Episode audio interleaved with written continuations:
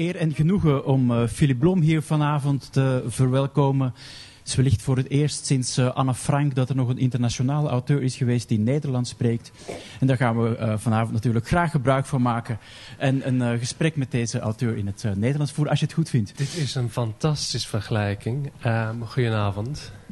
Ik moet me verontschuldigen, ik kom net uit Wenen en het Nederlands is nog niet helemaal goed in mijn mond aangekomen. Um, het gaat vanavond om schoonheid en wijsheid. Ik weet niet wie van ons twee wie is. maar dat kunt u uh, bepalen. Daar ga ik even niet op in. Um, ik, uh, ja, we hebben elkaar al eerder gesproken, dus ik ga gewoon tutoyeren en ook uh, Philippe zeggen als je het uh, niet erg vindt. Je hebt denk ik een groot deel van deze eeuw doorgebracht met het schrijven van deze twee lijvige boekwerken. Ik steek ze even de hoogte in. De duizelingwekkende jaren Europa 1900-1914. En afgelopen zomer verschenen alleen de wolken, cultuur en crisis in het Westen 1918-1938 valt heel veel uh, over te zeggen en heel veel over te vragen. Maar om te beginnen bijvoorbeeld al dit. Bijvoorbeeld al dit. Het ene boek loopt tot 1914, het volgende boek vertrekt in 1918. Ja, Suggereer je daarmee dat die vier tussenliggende jaren eigenlijk één soort zwart gat is? Nee, ik ben geen militair historicus daar zijn mensen die het gewoon beter doen en beter hebben gedaan. Ik dacht niet dat ik nou over iets had te zeggen wat andere mensen nog niet zo hadden gezegd. Maar er zijn over die vier oorlogsjaren natuurlijk ook niet militaire dingen te vertellen, toch? Jazeker. Ik had het ook interessant eigenlijk gevonden nog een boek te proberen te schrijven over de home front in de verschillende landen. Dat vind ik een heel interessant onderwerp. Dus hoe de, hoe de oorlog door propaganda, maar ook door levensomstandigheden de landen heeft veranderd maar dat is er niet van gekomen. Het andere wat uh, opvalt, uh, dus ik steek ze toch nog even de lucht in, dan kan u het uh, ook zien. Dus dit is het uh, omslag van het laatst verschenen boek. Dit is het omslag van het eerst verschenen boek. Wat dan opvalt, en misschien is dat enkel de Nederlandse editie, um, maar het gaat eigenlijk twee keer over techniek. Ja, en ik denk het gaat niet alleen maar twee keer over techniek, het gaat eigenlijk altijd over techniek en over technologie. En ik denk ook, um, mensen vragen soms, herhaalt zich de geschiedenis eigenlijk? Um, zitten we niet vandaag ook weer in zo'n periode waar alles duizelingwekkend is en alles zich heel snel verandert? Nee, ik denk niet dat de geschiedenis zich verhaalt. Ik denk we zitten gewoon nog in dezelfde ontwikkeling. En dat is de ontwikkeling van twee dingen die natuurlijk ontzettend sterk met elkaar verbonden zijn. Ten eerste technologie en ten tweede dat wat we heel vaag noemen moderniteit. Dus een verandering van levensomstandigheden, die denk ik, wanneer begint dat? Je kunt beginnen met de oude Grieken of met de renaissance of met de Franse revolutie. Maar zeker in die tijd rond 1900 wordt ze een groot onderdeel van het dagelijkse leven van miljoenen van mensen in de steden. Niet zozeer op het platteland, maar zeker in de steden. En die ontwikkeling die zoveel meer mogelijk maakt, die ook zoveel verstoring mogelijk maakt, daar zitten we nog vandaag in. En dat is een, die, die ontwikkeling wordt alsmaar sterker en daar zit ook een klein probleem bij. En dat denk ik, de technologie, de wetenschap, het weten, uh, vermenigvoudigt zich exponentieel. Ik denk onze besef ervan, wat we daar aan het doen zijn, dat gaat misschien lineair naar boven, maar niet veel sterker. En dat is natuurlijk een ontzettende discrepantie. Maar ik was um, heel beïndrukt van de, van de gedichten en van de vraag um, van die Duitse dichter... waarom is onze tijd niet heiliger? En daar gaat het eigenlijk om. Omdat miljoenen van soldaten gaan naar de oorlog en die gaan echt met enthousiasme. Nou, die enthousiasme dat is niet zo eenvoudig, omdat wat je noemt in Duits het August-erlebnis, je heeft andere um, termini in andere talen, dus de grote enthousiasme van de, van de uh, mensen in 1914, dat is wel zo, maar die 50.000 gedichten per dag, wat een prachtige getal, um, die geschreven worden, die worden natuurlijk geschreven door jonge academici.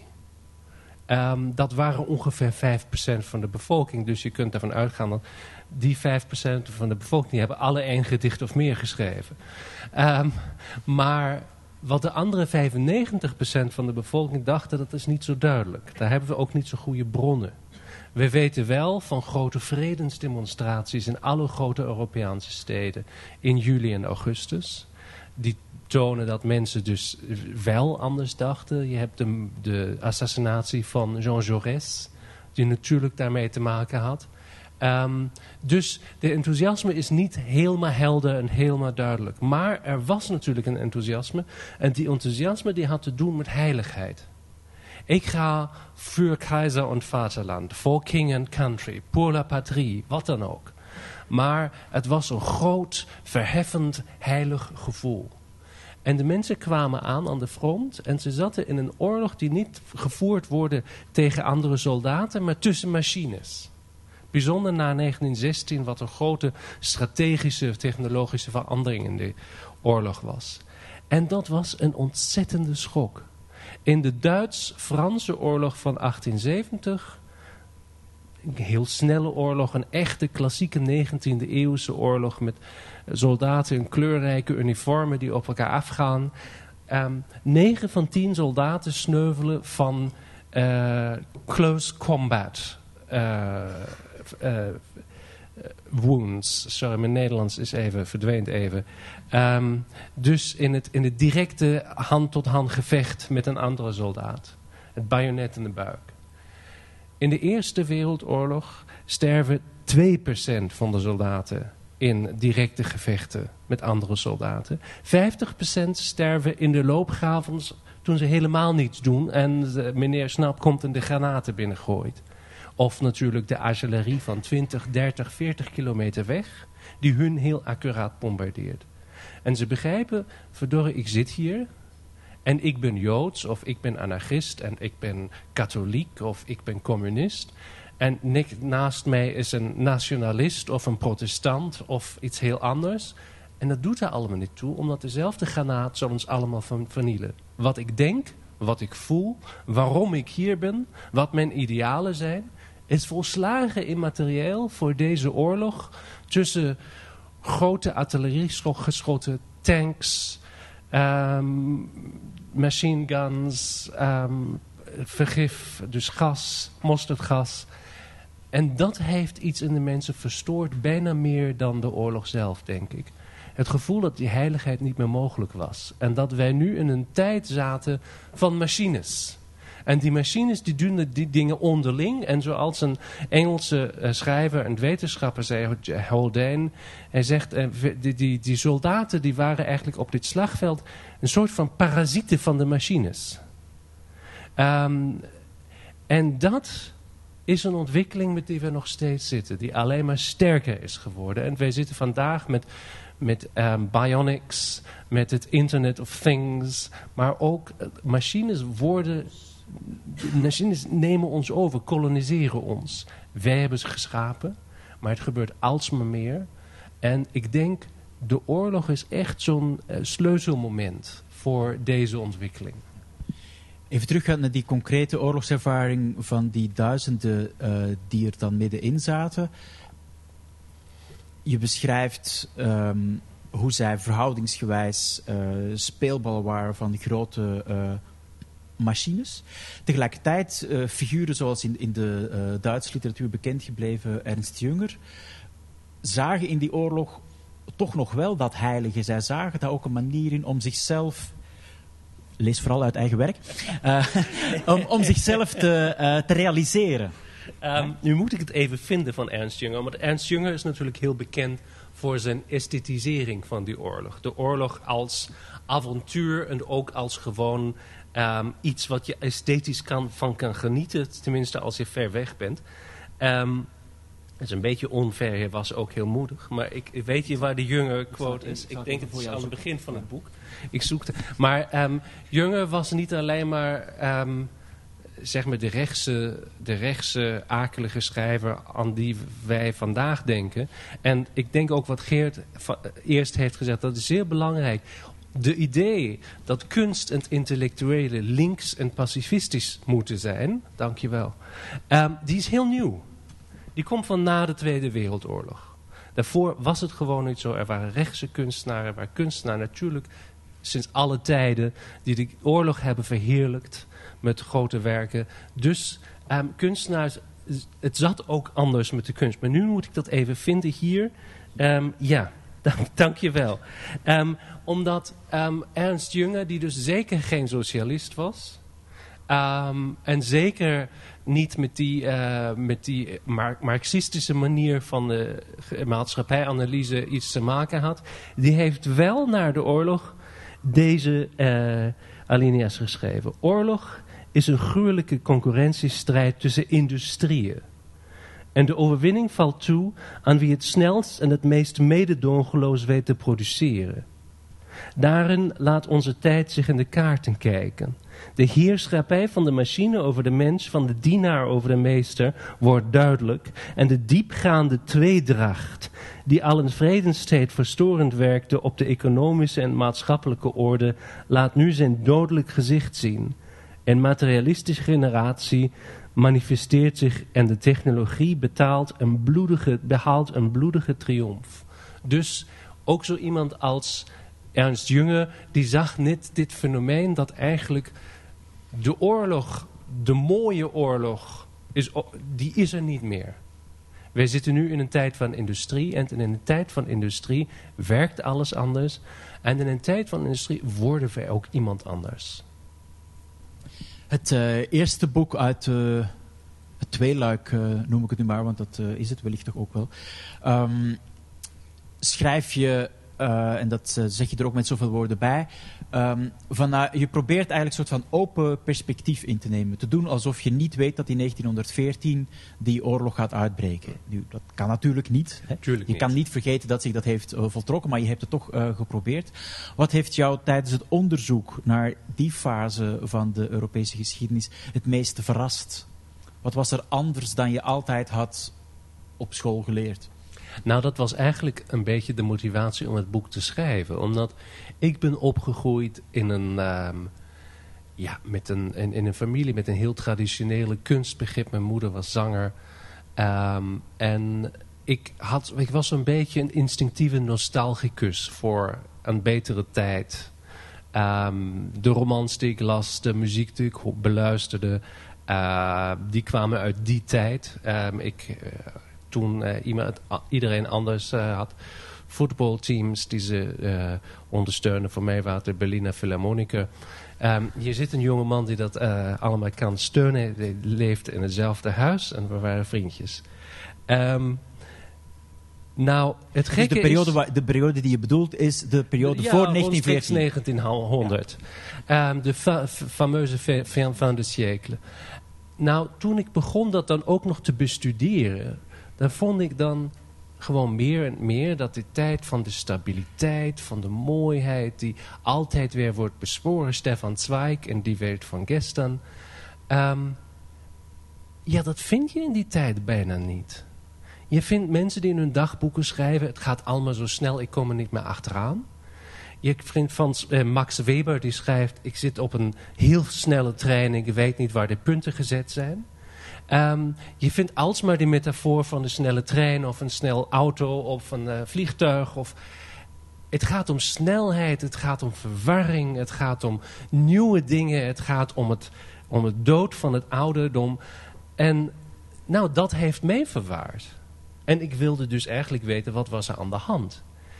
En toen begon ik te begrijpen dat wat heel belangrijk is, is wij zien deze tijd als de vooroorlogstijd. En dat is ook heel normaal, omdat deze oorlog een ongelooflijk evenement was voor Europa en voor de wereld. En ook omdat deze oorlog, en dat heeft denk ik Christopher Clark heel briljant ons uh, getoond... Er is geen sterke verklaring waarom deze oorlog heeft begonnen. Dat is voor historici heel moeilijk, moeilijk te slikken. Er is niet de sterke causale verklaring. De keizer heeft het zo gewild. En dan heeft iemand een papiertje gegeven en dan ging het. Nee, het was een soort systemisch faling van heel Europa. En dus een heel minder duidelijk. En, maar omdat deze catastrofe, deze ramp zo groot was en op dezelfde moment verklaard moest worden, is de tijd daarvoor ook altijd beschouwd worden als de tijd voor de oorlog. Die ons helpt de oorlog te verklaren.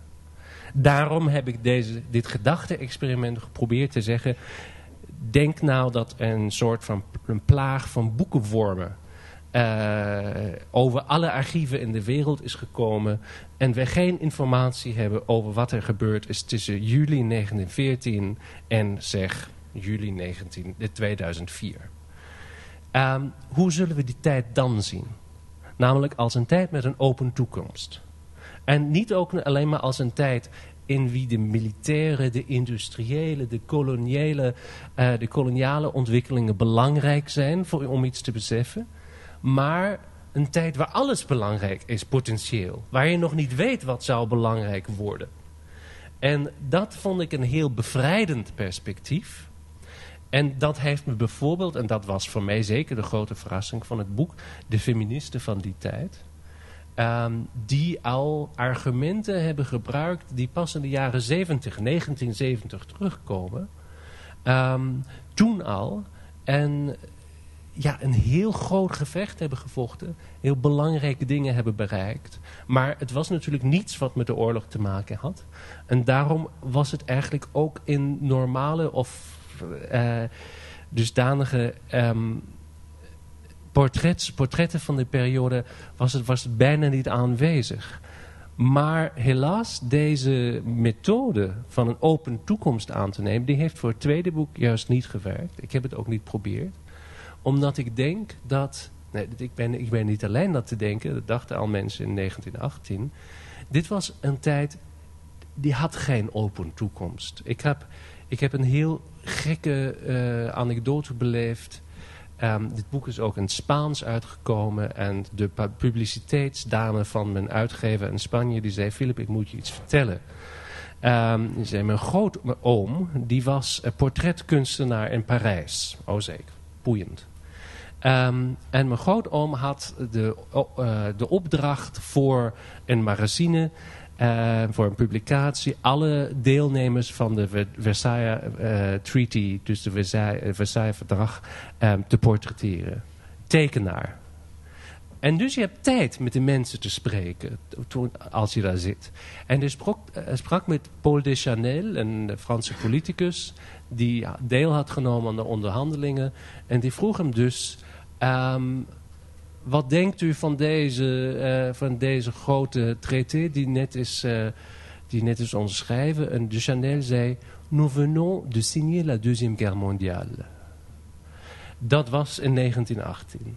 Um, Marshal Foch zei, het zou ongeveer twintig jaar duren totdat dat weer uh, ontploft. En nou, daarom, die tijd kon ik eigenlijk niet bezien, beschouwen met een, met een open perspectief, een open toekomst. Het Toch gaat eigenlijk om de onmogelijkheid. In de, in de structuur van deel 2 heb je de helft, en die noem je na de oorlog, dus na de Eerste Wereldoorlog. En de tweede helft die heet voor de oorlog, voorafgaand dus aan de Tweede Wereldoorlog. Maar zoals je het nu beschrijft, is eigenlijk die hele periode voor de oorlog. Ja, ja dat was ook duidelijk zo. Maar de eerste jaren waren natuurlijk ongelooflijk na de oorlog. Maar toen in de late jaren twintig begint een beetje hoop weer te komen. De politische uh, omstandigheden stabiliseren zich uh, een beetje in Duitsland en ook in andere landen. Er is niet meer um, bijna burgeroorlog in heel veel Europese landen. Je hebt ook zo interessante nieuwe fenomenen zoals de fascisten in Italië. Die bleken een, een leuk alternatief tot democratie um, te demonstreren. Um, maar ook gewoon de economie staat weer op vastere voeten. En het begint een beetje te gaan. En de mensen beginnen te denken, nou misschien zijn we nog een keer ontsnapt. Misschien wordt het niet weer zo vreselijk. En dan komt de Wall Street crash in 1929. En dan wordt het eigenlijk heel duidelijk, heel plotseling, dat de wereld weer een oorlog binnengaat en dan een catastrofe binnengaat. Dan worden die mensen ook op een zekere manier weer, weer heel hysterisch om dat te proberen. Maar um, je begon dit gesprek met, uh, met een verhaal over machines. En ik was, ik was gefascineerd te zien hoe belangrijk dat is voor de, ja, voor de imaginatie van die tijd. Als je kijkt op films die in die tijd uh, gedraaid worden... en die ook heel grote, grote successen worden. Zoals Metropolis van Frits Lang... Um, en een dystopie die uh, net klinkt als We are the, one, the 99%. Omdat uh, het gaat erom dat een kleine elite van superrijke mensen... in een dystopische technologische stad... bediend wordt van iedereen anders... die in industrieën en, en, fabrieken moeten, moeten werken als slaven... en nooit de zon zien. Um, en als die dan beginnen een revolutie te maken... dan wordt een machinevrouw gestuurd om hun um, te vernietigen. Uh, de zogenoemde falsche Maria, die dus uh, hun met, uh, met haar seksappeal, maar ook met haar, um, met haar overtuigingskracht de, in, het, in het ramp in moet sturen. Maar er is een heel tellende scène in, omdat de, de, de, uitvinder van Maria is eigenlijk een soort van Faustfiguur. En die staat dan voor de, voor de dictator en laat hem deze nieuwe robot zien. Die uit, uit moet zien eigenlijk als de vrouw, de, de overleden vrouw van de dictator. En, toen, um, en hij heeft een prothese van, in plaats van zijn rechterhand. Nou, de film kwam uit in 1926... Dus acht jaar na de oorlog, je had een heel boom van mensen met protheses buiten in de straat. Dat was dus een heel duidelijk al allusie aan de oorlog en aan dat wat daarna komt. Maar in een prachtig expressionistisch moment verheft hij zo zijn hand. En je heeft een heel grote schaduw van die hand achter hem natuurlijk. En hij zei, is het nou niet waard een hand te verliezen als ik de nieuwe mens kan scheppen? En de nieuwe mens, dat is echt zo'n idee fix van die tijd. Um, je hebt natuurlijk machine, machinemensen ook in, in andere films heel belangrijk. Tot met Modern Times van Charlie Chaplin. Waar je echt wordt geslikt door de machine. Maar de nieuwe mens, dat is eigenlijk de grote filosofische en politische idee. Wie is deze nieuwe mens? Nou, dat is altijd verschillend met iedere mens die je vraagt. Maar iedereen weet, we moeten een nieuwe mens hebben. Omdat de machines zijn zoveel sterker dan wij met onze lichaam, met onze geesten. We moeten eigenlijk een mens construeren die de geschiedenis weer onder zijn knie kan dwingen. En dat zie je dus zeker in het fascisme. Dat zie je ook in het Sovjet-socialisme, de homo sovieticus. Um, het, is, het is de idee fix inderdaad van die tijd. Geldt dat ook voor de intellectuelen, voor de kunstenaars, filosofen? Gaan ze daarin mee, in het ontwerpen van zo'n uh, utopische nieuwe mens, een nieuwe wereld? Of zijn zij net diegenen die daar kritische bemerkingen bij maken, die de, de, achterkant van willen tonen? Dat hangt een beetje daarvan af. Er zijn een heleboel intellectuelen die daar meegaan, heel actief. Uh, natuurlijk ook kunstenaren. En die hebben natuurlijk in fascistische regimes uh, heel veel succes gehad. Um, heel gek genoeg als je een, een, een marmeren nieuwe mens in Rome had gejat... s'nachts en met een vliegtuig naar Moskou had gevlogen... en daarvoor zonsopgang weer opgezet niemand zou het verschil hebben gezien omdat deze nieuwe mensen, nou de ene had hamer en zikkel en de andere misschien uh, de vaskis. Maar anders was er eigenlijk geen verschil aan. Er waren ook mensen die um, gewaarschuwd hebben. Aldous Huxley met Brave New World. Uh, Fyodor Zamyatin uh, met We. Um, onze, ook een roman die zo'n dystopische nieuwe realiteit toont. Dus er waren zeker ook mensen die gewaarschuwd hebben. Maar um, in de muziek, als je denkt ook aan mensen als Richard Strauss... die uh, also sprach Zarathustra, et cetera... Um, je hebt eigenlijk natuurlijk de, de, lange grote schaduw van Nietzsche... de slechts gelezenste filosoof ter wereld... dus het was echt, het was een ontzettend... En het is, net een, het is in principe net als als, uh, als met religie. Het is altijd iets waar tegenover je je moet positioneren. Dus de existentie van een nieuwe mens, dat was voor die tijd iets waar je een positie tegenover moest hebben. Of je wilde hem, of je wilde hem juist niet. Maar er was geen positie van indifferentie die mogelijk was. Misschien is het wel te begrijpen dat zoveel mensen verlangen uh, naar die nieuwe mens. Niet alleen omdat er net die oorlog is geweest die zoveel uh, bestaande idealen heeft ontluisterd. Hè. Dus je kan je voorstellen dat mensen nadien echt verlangen uh, naar iets anders.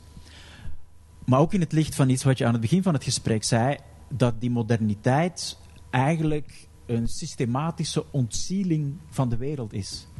En dat er dus een diep verlangen in mensen uh, aanwezig blijft om daar opnieuw bezieling in te krijgen. En dat lijkt mij, dat, nou, dat is het, uh, natuurlijk altijd het, uh, het terrein van de, van de godsdienst geweest. Maar je ziet dan eigenlijk tijdens de, de jaren 20 en 30 dat je een soort van politieke godsdiensten krijgt. Zeker. Je hebt de, de godsdiensten van voor de oorlog, die deden het eigenlijk niet meer echt. Um, nu krijg je een andere soort van religie, die heet dan socialisme of ze heet dan fascisme. Maar er is ook een grote messianische geloof in de wereld.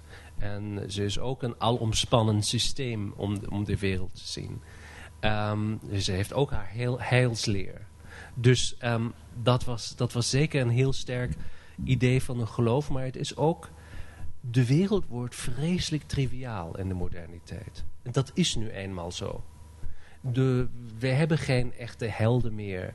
We hebben geen echt diep geloof meer. Zelfs de katholieken van deze wereld hebben twee, drie, vier kinderen en niet acht, negen, twaalf meer. Ja, nu, maar toen niet. Hè? Nee, en, maar, er waren nog in Europa ontzettend veel uh, katholieken in de, in de jaren 20, 30, 40, 50... die wel zoveel kinderen hadden voor wie de wereld helemaal niet triviaal was. Nee, die dus eigenlijk in hun die waren wereld nog wel... op, een, op, een, op een losing position. Die, uh... Nou, maar misschien is de, is de vraag daar dan hoe het kan dat die mensen nog altijd diep gelovig zijn in een wereld die niet ontoverd is, want zij geloven nog altijd in uh, Maria en de pauselijke onfeilbaarheid. En ook die mensen vallen voor het fascisme. In Italië, in Duitsland. Nou, er is een heel interessant um, en heel deprimerend, of misschien niet, um, vraag. Je hebt nu, net nu in deze dagen in Duitsland een heel grote opwinding om de publicatie van de tweede band van Martin Heideggers zwarte noodboeken. Uh, en um, het is heel interessant omdat Heidegger juist een van die intellectuelen is. Ook uit een katholieke achtergrond. Die heeft hij achter zich gelaten. Um, deze boeken zijn nu geschreven naar de Tweede Wereldoorlog. Um, maar het wordt heel duidelijk. Ik had ze in mijn hand. Ik kon geen woord lezen. Zijn handschrift is vreselijk. Um, maar het wordt heel duidelijk dat voor Heidegger was dus eigenlijk het doel van het leven was de terug,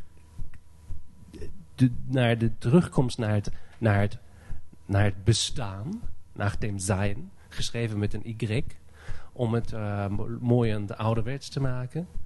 Um, en het zijn, het bestaan, dat is die authenticiteit, die eigentlijkheid, dat is juist alles niet wat onze moderne wereld is. Niet de grote stad, niet de industriële productie, niet de gelijke rechten voor iedereen. Het is dus juist iets anders. Het is juist iets dieps. En, en voor hem is ook duidelijk, voor bijvoorbeeld zijn antisemitisme is niet... Um, ja, die is niet gewoon sociaal en, uh, en uh, snobistisch, maar die is een groot gedeelte van zijn denken, omdat voor hem de incarnatie van deze geest van de handelaar, de geest van calculatie, de geest van koudheid, de geest van uh, geen imaginatie, dat is de Joodse geest. En die moet dus uitgeroeid worden uit het leven om het leven weer authentisch te maken. Um, dat heeft hij echt geloofd. En er is, hij heeft zich van de nazi's eigenlijk afgewand in de jaren dertig, in de late jaren dertig. Omdat ze niet voldoende nationaal-socialistisch waren. Omdat hij begreep, dat zijn ook alleen maar moderne mensen. Die met hun moderne dingen hun klus willen doen. Maar ik wil eigenlijk iets meer, ik wil iets diepers. En nou, het is, ik, ik hoop dat het enfin Heidegger compleet verstoord als filosoof. Dat was al long overdue. Maar het is ook als een intellectuele biografie. Gewoon heel interessant te zien. Te zien hoe, hoe een mens probeert zich dat, dat te rationaliseren. En deze onttovering niet toe te laten. Ja, want nu niet om te provoceren. Maar eigenlijk proef ik in jouw uh, beide boeken, ik zal niet zeggen een Heideggeriaanse uh, impuls. Dat hoop ik niet. Maar wel, je begrijpt wel waar het vandaan komt. In de zin dat die, uh, dat die onttovering en die enorme nadruk in moderniteit op in, inderdaad het calculeren en het materialisme, dat je die ook presenteert als buitengewoon problematisch. Nou, ze zijn buitengewoon problematisch. Uiteraard, omdat ze ons leven veranderen nog steeds. En we weten niet echt goed welke kant het op gaat. Uiteraard ook omdat ze ontzettend veel dingen verstoren. Denk maar aan de klimaatverwandeling. Uh, maar um, inderdaad, ik denk, ik kon het eigenlijk heel goed begrijpen met mijn oude vriend Diderot. Die, um, Diderot was als jongen heel religieus. Hij wilde jezuïet worden. En dan uh, kwam de puber puberteit en dan begon hij dingen een beetje anders te zien. Um, maar hij heeft nooit zijn nostalgie voor zijn geloof verloren. Hij wilde kunnen geloven, maar hij kon het niet meer. Um, voor mij is dat een ontzettend modern inzicht van hem. Ik wil iets, ik heb een intellectuele en emotionele behoefte aan iets, maar ik kan die niet na omdat ze, ze, ze leidt me de foute kant op. Ik moet ze ook niet onderdompelen of gewoon leugenen. Ik moet proberen op een zekere constructieve manier ermee om te gaan. Voor hem was dat theater en waren dat romans waar hij zijn nostalgie naar geloof, zijn nostalgie naar een grote zin van het leven kon laten spelen. En dat is misschien de beste manier om inderdaad daarmee om te gaan. Maar dat is natuurlijk een manier die ook moeilijk is te leren en moeilijk is te aanvaarden. En inderdaad... En het is, als ik het mag zeggen, ook een elitaire manier. Dus ik weet niet of het elitair is, maar het is misschien minoritair. Niet mhm. iedereen zou het kunnen, maar het is zeker, ja. het is zeker niet beperkt op een een elite. Nou, niet zozeer een um, sociale elite, maar je kan het dan een, ja, een intellectuele of een artistieke het is, het is, een, het is een moeilijk iets dat ja. te doen. En wat moeten al die andere mensen met dat verlangen? Ja, dat is een heel goede vraag. Um, maar ik, ik, kon, ik kan het op een zekere hoogte uh, wel, wel goed begrijpen. En dat helpt me misschien ook al over te schrijven. Dat het zou toch heel boeiend zijn als zo'n wereld zou hebben kunnen bestaan. Waar alles stabiel was en goed was. En iedereen had zijn plaats en iedereen was gelukkig. Dat is iets wat wij willen. Um, het was alleen maar niet zo. En dat is dat nou weer is iets waar wij moeten leren omgaan. Um, in zover, nou, ik, ik denk ik kan ook zulke mensen die dus een, zeg maar, een, een anti-moderne um, aanzet hebben om de wereld te bekijken. Ik kan wel zien waar ze vandaan komen. Mm -hmm. En kan je ook zien waar ze naartoe kunnen? In, dat weten we. In de ik, geschiedenis weten nou we ja, precies, maar je, je, beschrijft de, de, de gruwelijke, uh, opvallend gewelddadige excessen je eh, maakt er ook een punt van eigenlijk om, uh, om je aan te sluiten bij die historici die zeggen de Eerste en de Tweede Wereldoorlog maken eigenlijk deel uit van een tweede 35-jarige oorlog. Je moet ze zien als één geheel. Um, en dat punt maak je eigenlijk sterk door aan te geven hoeveel miljoenen slachtoffers er in de jaren 20 en 30 vallen in allerlei vormen van burgeroorlog. Niet alleen de Spaanse burgeroorlog die we kennen, maar ook op allerlei andere gebieden is het een opvallend gewelddadige samenleving uh, die je beschrijft. Het is, ja, en dat, dat, dat zien we vandaag niet meer zo. Maar alleen maar in Duitsland in de eerste vijf jaren na de Eerste Wereldoorlog, tot 1923, sneuvelen 5000 mensen door politieke geweld. Dat zijn uh, drie iedere dag. Dat zullen we vandaag burgeroorlog noemen. Ja. Um, toen was het de vredenstijd. Uh, en de begin natuurlijk ook van de Weimar Republiek. Um, maar ook als je kijkt naar Ierland, naar Italië, al naar Spanje, naar Portugal. Um, overal heb je eigenlijk burger, burgeroorlogsaardige toestanden. In mm Hongarije komt Horthy aan de macht. Uh, Rusland is nog een grote burgeroorlog in die tijd. Dus dan van een vredenstijd te spreken is eigenlijk alleen maar een kwestie van semantics. Mm -hmm. Maar het heeft niets te maken met een empirische realiteit. Nu, als je die uh, gruwelijke geschiedenis van de eerste uh, 40, 45 jaar van de 20e eeuw bekijkt, hoe kan je dan verklaren dat er vanaf de jaren 50 en zeker ook in de jaren 60 eigenlijk een hernieuwd geloof in de vooruitgang en schijnbaar zelfs voornamelijk de positieve kanten van de uh, vooruitgang is kunnen ontstaan. Precies ook in die landen die zo zwaar hebben uh, geleden tijdens die twee wereldoorlogen. Nou, misschien was het gewoon noodzakelijkheid om te overleven. Wat de Eerste Wereldoorlog Zoals je zegt is deed, verdringing. Ja, misschien wat de Eerste Wereldoorlog deed en een heel belang, op een heel belangrijke manier was juist... Uh, ik interesseer me voor de verlichting en vooruitgang is een van de ontzettend belangrijke delen van de verlichting. De Eerste Wereldoorlog neemt de vooruitgang zijn onschuld. Je kon voor de Eerste Wereldoorlog nog geloven dat technologie en medicijnen en wetenschap... die zullen binnen wenige decades alle honger en alle ziektes uitroeien... en de hele wereld wordt anders. Maar nu zagen de mensen opeens dat de resultaten van die vooruitgang... namelijk de, de oorlogsmachines, die konden hun zelf vernielen... De machines hebben zich gedraaid tegen de mensen zelf. Dus de vooruitgang was niet meer altijd goed. De vruchten van de vooruitgang waren niet meer altijd goed. En dat is natuurlijk ook heel sterk met ons gebleven. Maar natuurlijk heb je gelijk, in de naoorlogse jaren daar heb je het wirtschaftswunder. Je hebt het gevoel dat alles weer opeens weer mogelijk is. Maar je hebt natuurlijk ook de ontzettend grote utopische angst voor de uh, nucleaire bom die eigenlijk zo'n beetje, het, ik denk het tegen het evenwicht van die, van die optimisme en enthousiasme is. En toen ik opgroeide was dat nog steeds het grote thema. Um, en ik denk, ja, misschien wat er gebeurd was, dat zie je ook in landen zoals, um, zoals Duitsland, zeker ook zoals Oostenrijk. Er worden gewoon voor één generatie niet over gesproken. Anders zou 68 ook niet zijn gebeurd. Er was gewoon uh, een deksel erop en dat was, uh, die was vast. En um, ik denk, die dingen die waren gewoon... Er was zoveel verschrikkelijks gebeurd. Dat echt de energieën om bedreigelijke scenario's te discussiëren... die waren even uitgeput. Er is uh, al meer dan een jaar ontzagwekkend veel aandacht voor de Eerste Wereldoorlog. Dat is omdat we in een cultuur leven die verslaafd is aan herdenkingen. Onder meer ook omdat er in ons eigen leven schijnbaar niks gebeurt.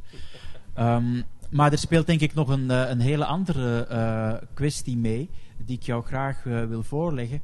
En die denk ik te maken heeft met, oké, er gebeurt dan misschien in onze levens niks, maar steeds dichter in de buurt gebeurt er heel veel. Oekraïne is natuurlijk akelig dichtbij, ook Syrië is helemaal niet zo ver weg. En straks staan ze aan de poorten van Rome. En wat dan? Nou, het bleek eerst uh, hooligans uit Feyenoord te zijn die aan de poorten van Rome uh, stonden. Maar die anderen die komen ook nog. En vanuit dat idee willen mensen nu eigenlijk, en dat willen ze altijd, maar nu even acuut, leren uit de geschiedenis. Ja?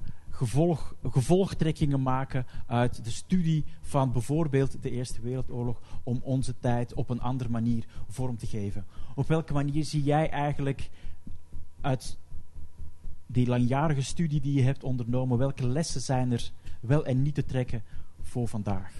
Ik denk het leren van de geschiedenis is net zo een probleem als het leren van je eigen vergaan, van, uh, van je eigen verleden. Omdat leren is juist niet het deze keer anders te doen, dat het de laatste keer niet zo goed is gegaan. Dus leren is niet reageren. Leren is een ander soort van besef. Wij reageren. We hebben gereageerd, zoals we zeiden met de kunstenaars. We hebben beseft in, in, in Europa, oorlog is slecht. Iedere slechte vrede is beter dan een goede oorlog. We moeten alles doen om oorlog te vermijden. Is dat leren van geschiedenis? Misschien wel. Maar Versailles was ook een Maar als wij ons omdraaien dan met onze nieuw gevonden fantastische ideologie en wereldbeschouwing zeggen... hoe konden die mensen toen? Hoe konden zij in de Eerste Wereldoorlog gaan juichend? Hoe konden zij Hitler achterlopen en Stalin achteraan lopen? Hoe konden zij? Dan bekropt me een beetje het gevoel dat over 100 jaar, als over 100 jaar hier ook twee mensen zitten dan zullen ze deze vraag over ons stellen. Omdat wij hebben wel begrepen dat je een oorlog moet vermijden. Maar als jij bekijkt wat wij doen met het klimaat... als wij, jij bekijkt tot welke uh, grote um, extent wij leven van de slavernij van mensen in andere landen... Um, dan zie je dat wij net zo grote rampen produceren, die met grote waarschijnlijkheid meer slachtoffers zullen vragen dan de Eerste en de Tweede Wereldoorlog samen. En wij zijn vreselijk geciviliseerd erover. En je weet, we weten dat oorlog slecht is. En dan moet je je wel afvragen, wat hebben we nu eigenlijk geleerd? In je boek suggereer je dat we toch wel iets hebben geleerd, want je, en dat ben je niet de enige uh, die de Tweede Wereldoorlog onder meer in het licht ziet van de crash van 29. Zeg ik, nou, als we kijken naar wat er in 2008 en in de periode meteen na het toppunt van de kredietcrisis is gebeurd, dan lijkt het alsof er wel iets is geleerd. Dat is waar. Dat was zeker een heel simpel lesson from history. Um, 1929 kon gebeuren omdat de financiële instituties waren niet sterk. Um, de, de high finance heeft de politiek niet alleen maar voor conspiracy theorists uh, gecontroleerd, maar inderdaad, Rockefeller was de finansminister. Um, en de crisis was heel snel en er waren gewoon niet de instituties in plaats om er iets aan te doen. Dat was in 2008 anders. Um, wij kunnen nog steeds debatteren, was het goed uh, of niet banken te redden en niet mensen. Uh, wat er vandaag met Griekenland gebeurt en zover. Maar in 1929 is de wereld gewoon, was de wereld voor enige jaren onregeerbaar. Als je in Duitsland en ook in de Verenigde Staten meer dan een derde mensen werkloos hebt. Eh, zonder of bijna zonder een sociaal systeem. Dus als je niets te eten hebt, heb je ook niets te vreten. Um, als je niets te werken hebt, dan heb je ook niets te vreten. Dat, dat was een situatie waar alles kon gebeuren. En waarschijnlijk de beste dingen niet zullen gebeuren. Dat hebben wij denk ik in 2008 toch, hebben mensen in 2008 veel beter beheerd. Um, maar ik denk dat in die schaduw van onze briljante oplossingen voor bepaalde dingen, andere dingen zijn gegooid die wij pas beginnen eigenlijk te zien. En daar misschien ook, eh, het is niet allemaal rampzalig, maar um, we spraken over machines en technologie. Um, er zijn nu heel serieuze wetenschappers en auteurs die zeggen binnen een generatie worden de helft van alle banen die wij uitoefenen van computers gedaan en van robots. Um, niet alleen maar vuilwerk en vies werk en werk in een fabriek, maar ook uh, journalistiek en ook uh, andere dingen die... Wat betekent dat voor een maatschappij? Wat betekent dat voor een maatschappij als werk zijn economische waarde verliest? Dat is een fascinerende vraag en dat is ook een vraag die wij moeten gaan discussiëren over de volgende jaren omdat, of het nou 50% zijn, het kunnen ook 20 zijn, het kunnen ook 70 zijn. Maar dat zou in ieder geval ontzettend grote dingen veranderen. En dat is wat ik bedoelde, als je technologie gaat gebruiken, dan, maakt dan is het niet alleen maar praktisch. Het maakt je, in, je wordt zelf iemand anders. Omdat wij moeten beginnen dan te verhandelen, zijn we deugdzaam omdat we werken? Zijn we deugdzaam omdat we meer geld verdienen dan iemand anders voor een bepaald werk? Wat is dat eigenlijk? Wat maakt iemand waardevol? Um, heb ik mijn zelfwaarde door mijn werk? Etcetera, etcetera. Dat zijn allemaal heel traditionele dingen die al uit het, uit het protestantisme komen, die heel ver teruggaan. Die zitten ons heel diep in de, in de botten. Maar daar zullen we echt over moeten nadenken. Omdat zeker voor de westerse wereld wordt dat in zeer korte tijd een realiteit. En dat is natuurlijk ook het versterkte golf tussen de westerse wereld, de West en de rest. Omdat mensen die zulke, technologie niet kunnen aanvaarden, zijn er nog meer excludeerd van beslissingen, van vooruitgang, van gemak. Um, of misschien zelfs van eten. Um, dus ik denk deze geschiedenis van de niet de vooruitgang, maar de vooruitmaars van de technologie. Um, waar wij zo aan de achteraan rennen. En we kunnen niet echt zien wat, hoe we daarmee moeten omgaan. Dat begint in de Eerste Wereldoorlog. En wij zitten er dik middenin. Ik weet niet of dat opbeurende woorden zijn. Misschien uh, Heeft u ook nog wel een vraag die u aan onze gast wil stellen? We hebben daar nog de tijd voor.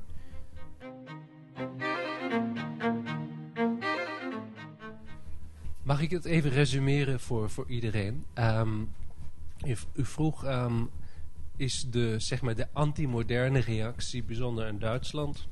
Heeft het niet ook een heel sterke verband met de Duitse romantiek? Ja, natuurlijk heeft dat. Heeft ook een heel sterke verband met Jean-Jacques Rousseau. Um, dat is waar. Ik denk dat zijn lokale specialiteiten, maar het zijn lokale uitdrukkingen van een globaal fenomeen.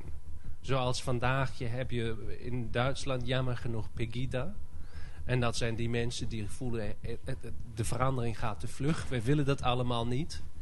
Um, wij hebben onze privileges nog en wij willen ze houden. En niemand mag uh, naar ons toe komen en ons iets wegnemen.